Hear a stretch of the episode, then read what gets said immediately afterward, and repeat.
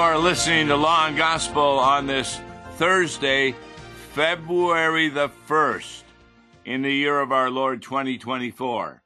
I'm Pastor Tom Baker, and with me is my good friend, Wes Reimnitz. Good morning, Wes. Good morning, Tom. How are you? I'm doing very good, and once more, you got a very good email from a Robin Schumacher and the title of it, If God Wants Everyone Saved, Why Isn't Everyone Saved? See, it's natural and normal for people to reject the Christian faith. The Bible isn't shy about telling us that. But if God wants everyone saved, why isn't everyone saved? Well, there's a gospel message uh, where Paul talks about it in First Corinthians. Jews ask for signs, and the Greeks search for wisdom, but we preach Christ crucified. To Jews, a stumbling block, and to Gentiles, foolishness. So, what Paul is saying is that people aren't saved because they have certain views of reality Jews, for example, they can't understand how Christ crucified is their Savior. And Gentiles think that the resurrection from the dead is foolishness. So, to the Jews back then, what was a crucified Messiah?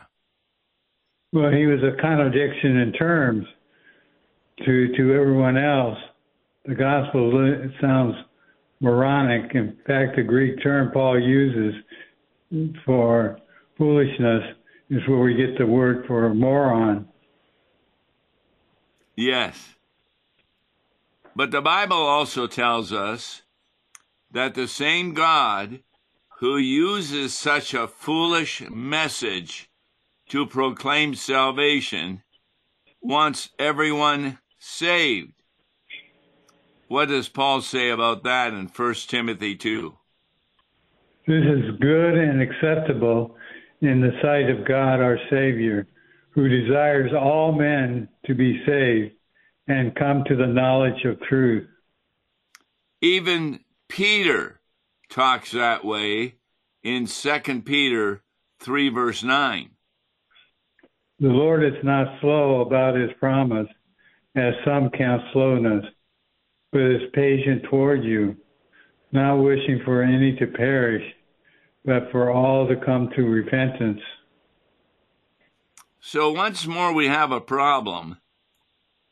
Is God all powerful? Of course, He is. You know, it kind of reminds me of when, when I was in confirmation, it was going around then among among people is Christ all powerful and all strength? Can he make a boulder that a rock that he can't move? Well, of course he could. He's all powerful. So you were told he could make a rock he couldn't move? No, I'm saying if he made the rock, you can also move it. Yes, that's correct. The whole universe is a rock. And he wants everyone saved then why did he make up such a foolish salvation message that many find absurd and end up rejecting? Does God really hmm. get what he wants or not? Well, he wills more than, than salvation for all of us. Something resulting is not everyone being saved, but God's overall purpose still is being accomplished. What are the two possible answers to the question about whether God gets what he wants or not? Well, number one, there is a power in the universe greater than God's that is frustrating him by overruling what he wills. And number two, that there is the theory that God gets what he wants, but he wills something more than salvation of all humanity. and with this something resulting is not everyone being saved, but God's overall purpose still is being accomplished.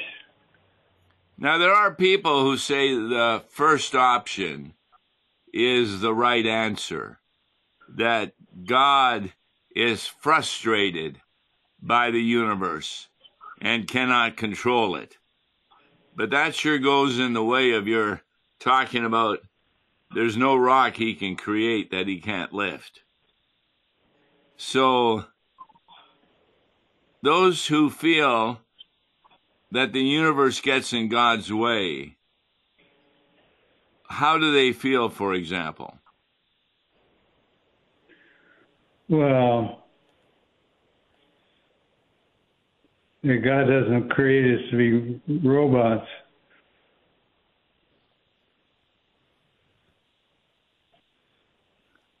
Uh, ex- explain that. Well, it is self-determination. How God doesn't want us to be robots and assertions that God would never force himself upon us.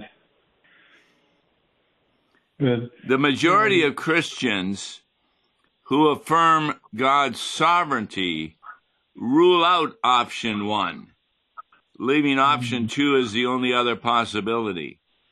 But if that is true, then the question becomes what is this thing that God desires more than the salvation of everyone?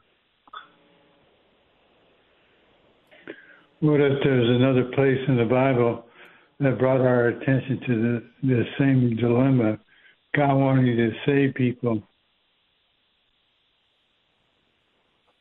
The answer must give is that God values human free will and a potential love relationship more than just saving all people by his grace. Laced throughout such replies is talk of self determination. How does God not create or want robots and assertions that God would never force himself on us? Well, you, you find that uh, explicit biblical support, uh, you don't find biblical support for those assertions. The exactly. Verses, the verses that were highlighted are often proof that God wants to, to all saved, provide no backing whatsoever in the line of reasoning. So, in a sense, the fact that everyone isn't saved, God does not give us the answer as to what he desires more than the salvation of all.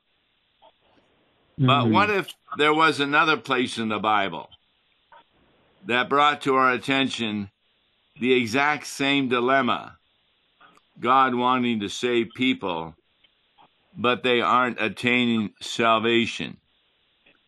But it did answer the question quite clearly as to why everyone is not being saved, and stated what God wills more than the salvation of everyone. What does Paul say in Romans? What Paul says in Romans, he tells his readers what pains him the most. The fact that his fellow Jews are not experiencing God's salvation. In fact, he quotes that in Romans chapter 9. I am telling the truth in Christ. I am not lying. My conscience testifies with me in the Holy Spirit that I have great sorrow and increasing grief in my heart. Paul says, I could wish that I myself were accursed, separated from Christ for the sake of my brethren, my kinsmen, my relatives, according to the flesh, who are Israelites to whom belong the adoption as sons, and the glory and the covenants, and the giving of the law, and the temple service, and the promises, and from whom is the Christ according to the flesh, who is over all, God blessed forever. That's Romans 9, 1 to 5. How is the apostles' agony compounded by the fact if that such a thing is true? What does it mean? What does it mean? You mean from uh, Romans chapter 9? Yeah. The apostles' agony is compounded by the fact that if such a thing is true, it means what?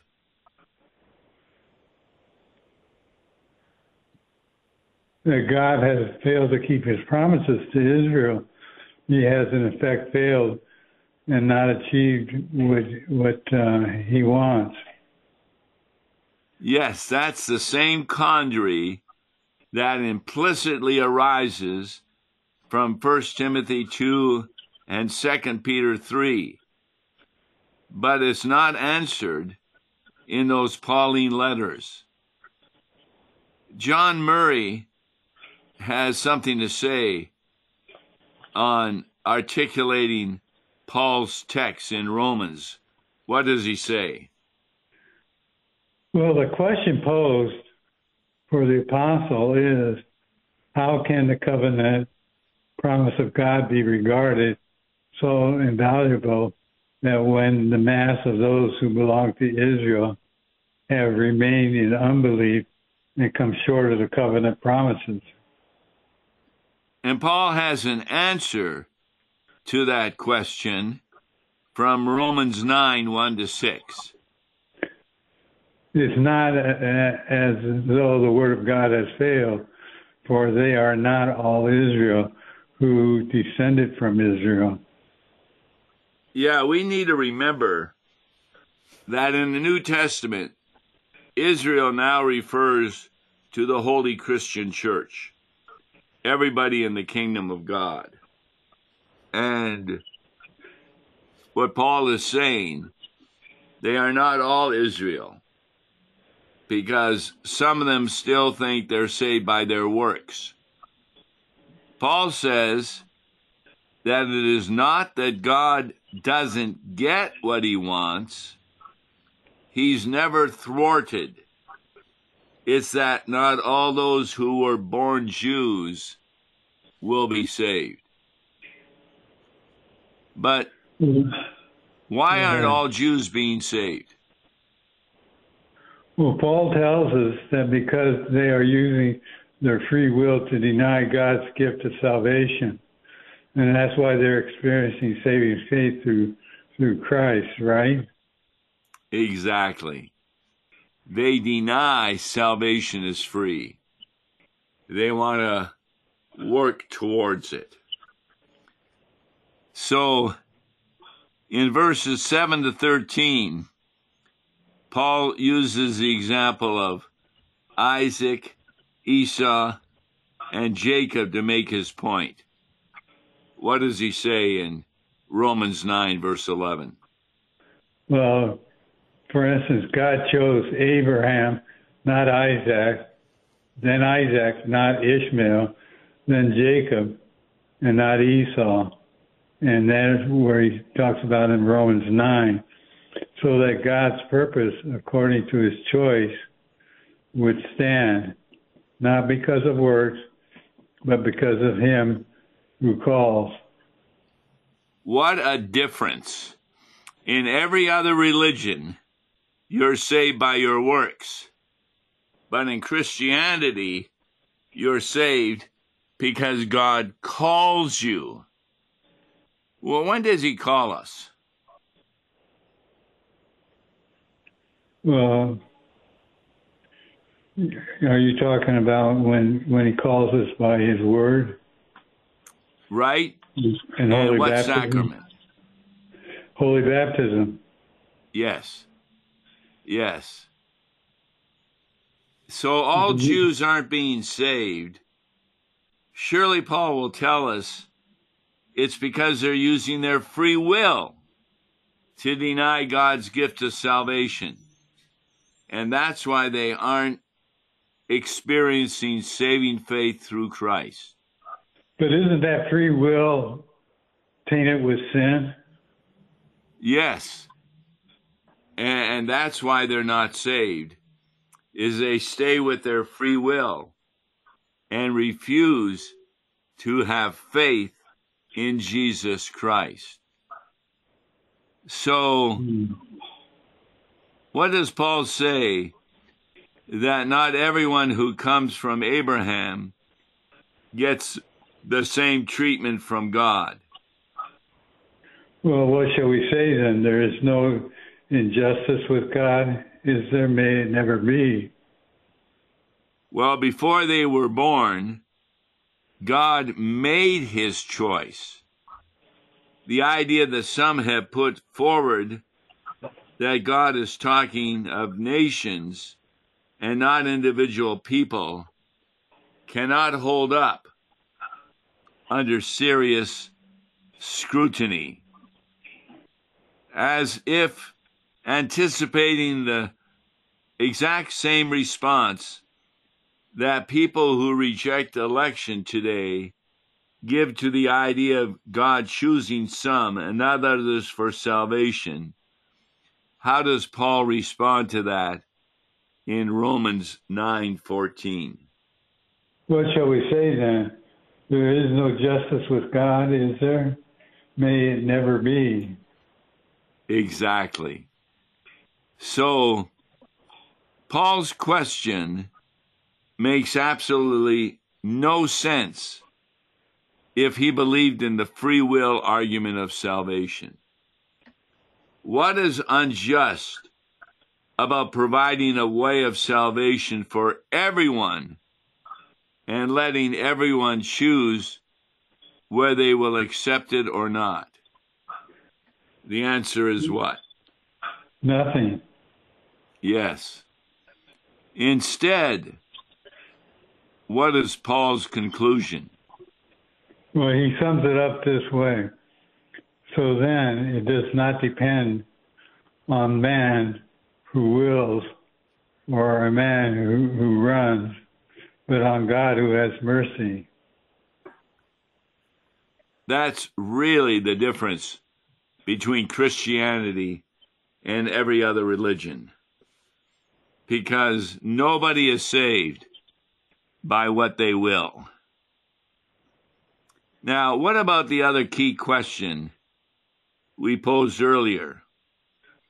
Since everyone won't be saved, what is it that God desires more than everyone's salvation? Paul provides the answer. What does he say? Well, uh, well, in First Corinthians, he, he stated earlier that uh, God's foolish message of salvation, being only the one He calls, Jews call for signs, and the Greeks search for wisdom, but we preach Christ crucified. To the Jews, a stumbling block, and to the Gentiles, foolish. But to those who are called, both Jews and Greeks, and notice he puts both groups together Christ, the power of God, and the wisdom of God. What does he talk about in Romans 9, verses 20 to 24? I think it begins, Who are you, O man? Where are you, O man, who answers back? Who, who did you make like this? Uh, and does the potter have the right over the clay to make the same lump one vessel for honorable use or common use. And what if God is willing to demonstrate his wrath, make his power known, endured with patience the vessels of wrath of destruction?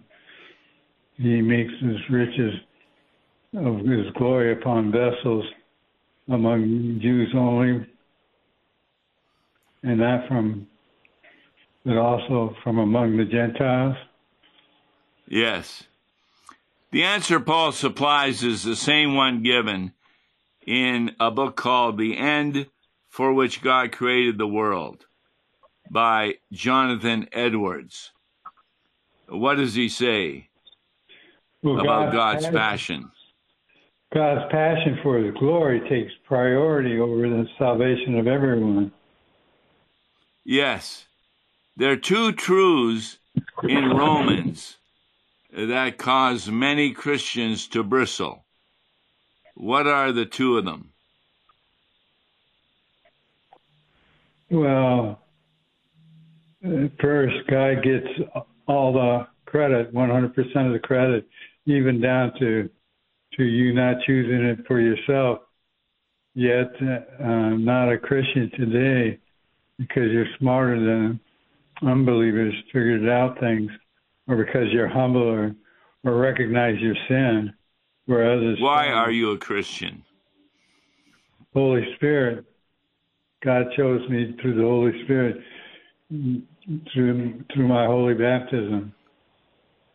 And what's the second hard truth?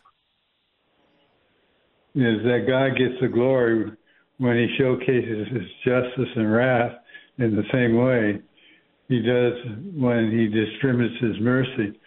Thank God is only glorified through the kindness that He shows undeserving people.